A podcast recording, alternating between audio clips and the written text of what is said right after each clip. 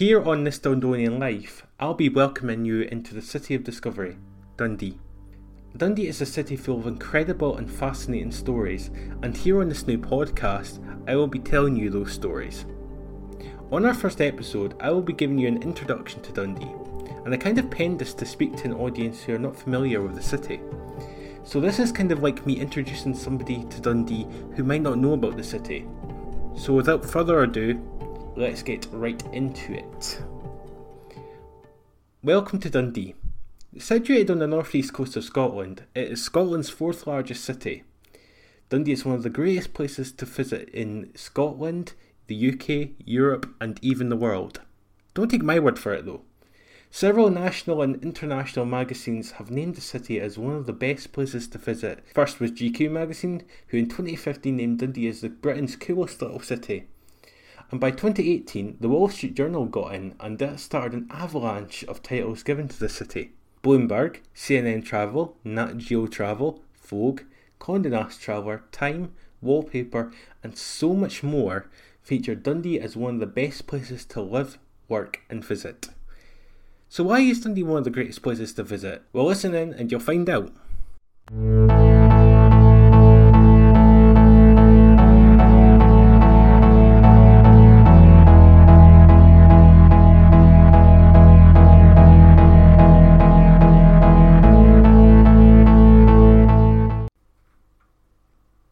Act 1 The Three J's. Let's rewind to the late 19th century, and this gives you an idea how much the city has changed. It all starts with the three biggest industries which made Dundee the place to be at the time. They're referred to as the three J's jute, jam, and journalism. And these three words were the embodiment to Dundee's identity in the late Victorian era. Jute was the biggest out of the three, and there was many reasons why this was the case. Dundee benefited from manufacturing jute and at its height there was over 30 mills in the city which employed an estimated 50,000 people. That was more than half of Dundee's population. And these jute mills were dedicated to creating jute that would then travel across the world. This, in no doubt, kick-started prosperity for the city, albeit the consequences of working conditions the workers faced at the time. The largest of the jute mills in Dundee was Camperdown Works. It housed hundreds and hundreds of jute workers, and as of today, only two features of the factory are still standing. The long mill building with the clock tower, which was converted into housing, and the Cox's stack, and the Cox's stack serves as a reminder of Dundee's jute days. One of the smaller jute factories in Dundee, which is still visited by many as a tourist attraction, is Verdant Works.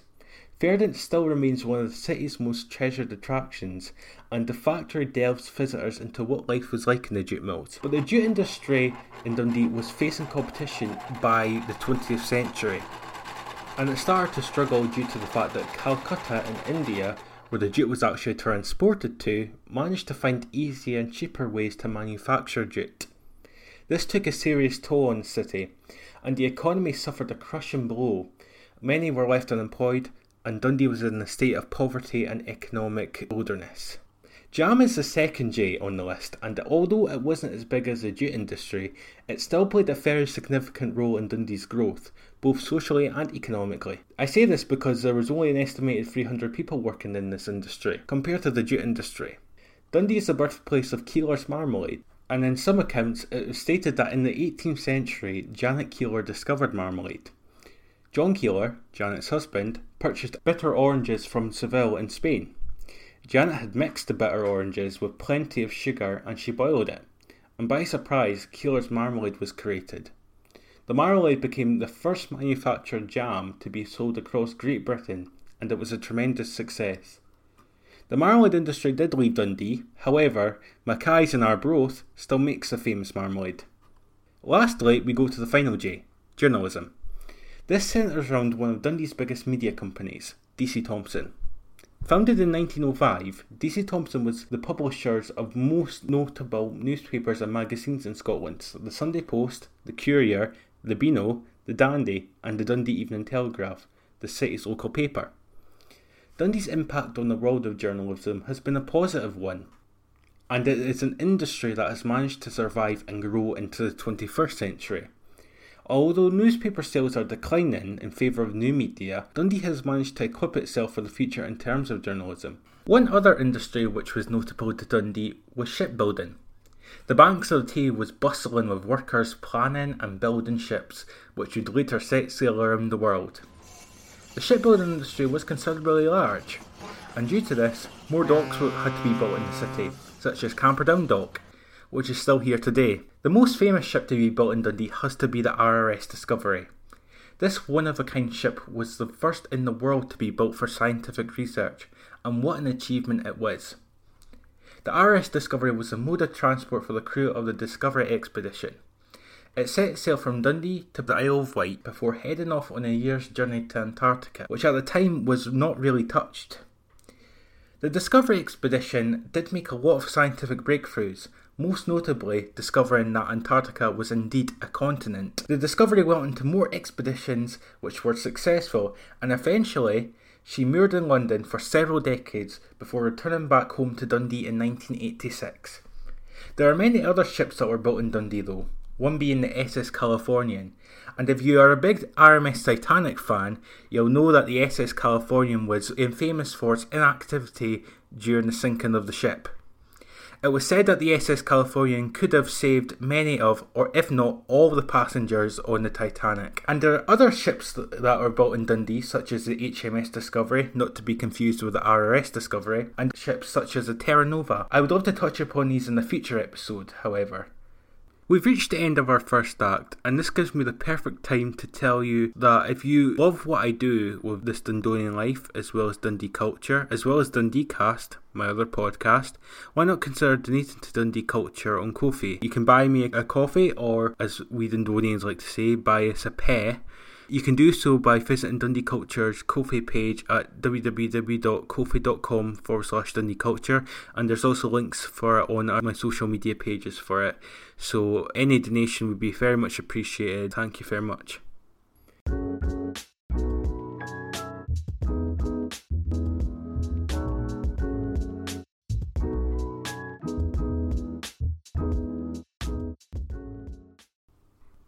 Act 2 Isolation Dundee at the time of the jute industry's collapse was in a sorry state.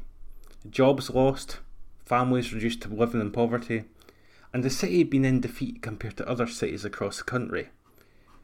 Dundee had an unemployment rate so high that it exceeded the national average, and these problems continued as the world entered another war.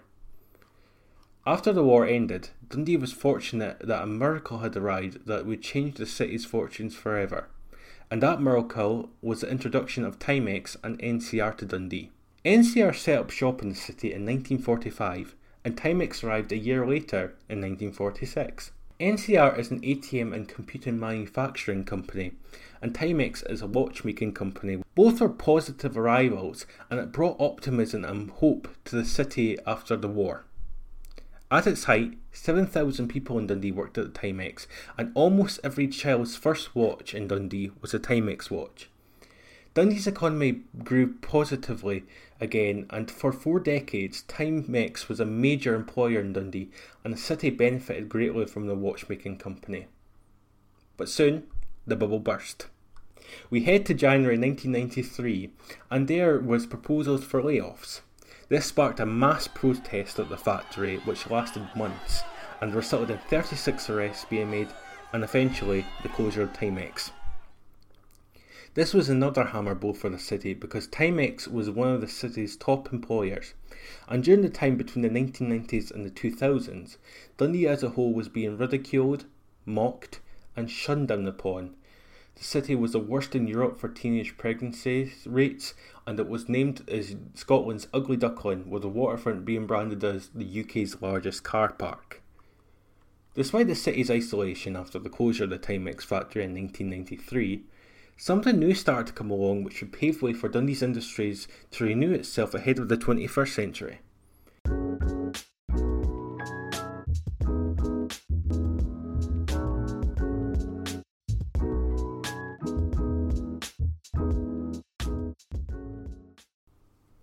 Act 3 Comeback. A year after Timex closes in the city, and the Dundee Technical College rebrands to Abertay University, and they become the first university in the world to have degrees tailored to computing games design.